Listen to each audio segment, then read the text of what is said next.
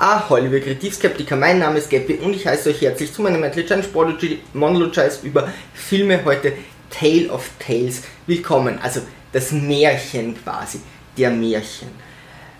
Grundlage für diesen Film sind drei der wahrscheinlich ältesten oder sehr alten Märchen. Das ist der Floh, der Hinter, die hinterlistige Hirschkuh, warum das auch immer so heißt, und die geschundene Alte. Diese drei Märchen bilden wohl die Grundlage für viele spätere äh, Märchen- oder Geschichtenschreiber, wie auch Andersen oder die Gebrüder Grimm. Aus diesem Grund denke ich mal, mit diesen hervorragenden Schauspielern, die teilweise bei diesem äh, Film dabei sind, und der tolle Ton und die Bildgewalt, ist der Film bei Kritikern sehr gut angekommen bei IMDb 6, irgendwas und auch auf Rotten Tomatoes, soweit ich weiß, ist er, hat er bei weitem nicht so gut abgeschnitten. Als Kritiker sieht man vielleicht äh, die ganze Grundlage für diese Geschichten und auch die ganzen äh, psychologischen Anspielungen. Vieles, was man in diesen Geschichten findet, findet man dann auch später in diesen Märchen, die wir wohl alle zum Teil zumindest kennen.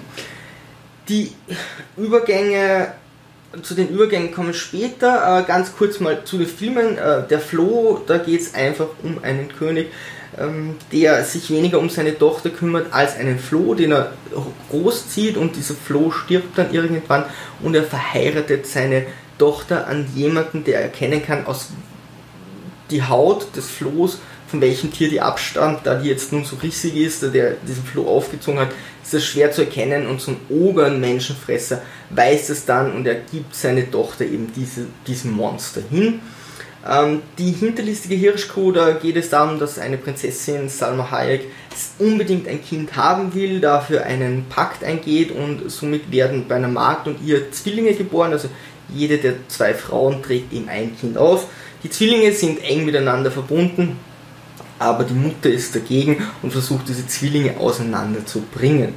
Und das dritte ist die geschundene Alte, da geht es um einen sehr bockigen, räudigen ähm, ähm, König, der mit sehr vielen Frauen schläft und von zwei Vetteln dann die Stimmen beim Singen hört und eben glaubt, es handelt sich hier um eine wunderschöne Frau. Er schläft damit einer in der Nacht, äh, sieht sie nicht, am nächsten Tag erkennt er, dass sie sehr alt ist und lässt sie aus dem Fenster werfen.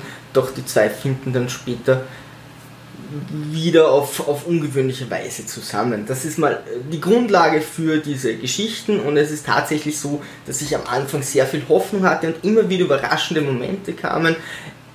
Ich hätte eben auf die Enden gehofft. Also die, die Geschichten geben wirklich am Anfang und teilweise in der Mitte sehr viel her. Äh, nur die hinterlistige Hirschkur tatsächlich so ein Aha-Moment am Ende, das ist, das ist ganz cool gemacht. Ähm, allerdings, was hier fehlt, es ist ganz klar, dass diese Geschichten oder Märchen auf viele psychologische Sachen, wie das eben Märchen damals taten, anspielen. Doch der Regisseur hat leider versäumt, das Ganze herauszuarbeiten. Das dem Zuschauer heutzutage zu überlassen, halte ich für schwierig, denn man muss man muss sich mal durchlesen, wie man Märchen psychologisch analysieren muss, um wirklich die Hintergründe zu verstehen. Das kann bei weitem nicht jeder und schon gar nicht mal schnell im Kino.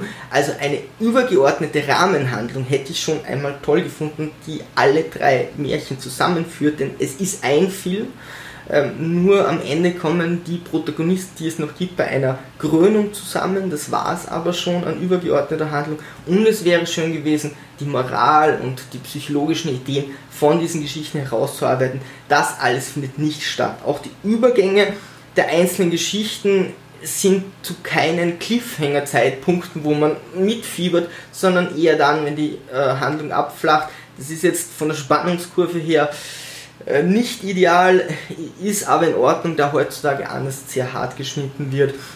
Und dennoch hätte man hier mehr Spannung erzeugen können und bei den richtigen Momenten übergehen.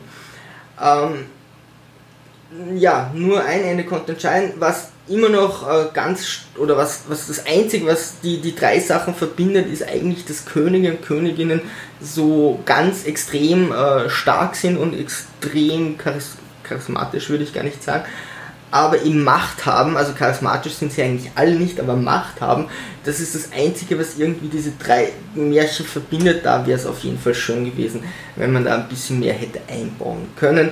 Und es wäre großartig gewesen, die Psychologie ein bisschen herauszuarbeiten. Prinzipiell bieten die Märchen, gerade der Anfang und der Mittelteil, alle drei, bieten super Ideen für mehr. Am Ende hakt sie doch bei allen dreien, sogar bei der hinterlistigen Hirschkuh. Über eine positive Bewertung würde ich mich sehr freuen, über das Anheuern auf meinem Schiff noch viel mehr. Einfach subscriben. Als HD Somebody Else findet ihr mich auf den sieben Weltmeeren des Internets, auf Facebook, Twitter, Instagram, auf meinem Blog bei WordPress, auf meinem Podcast und auf YouTube. So dann, Sturmtrotzer, Segel immer straff halten und auf zum Horizont.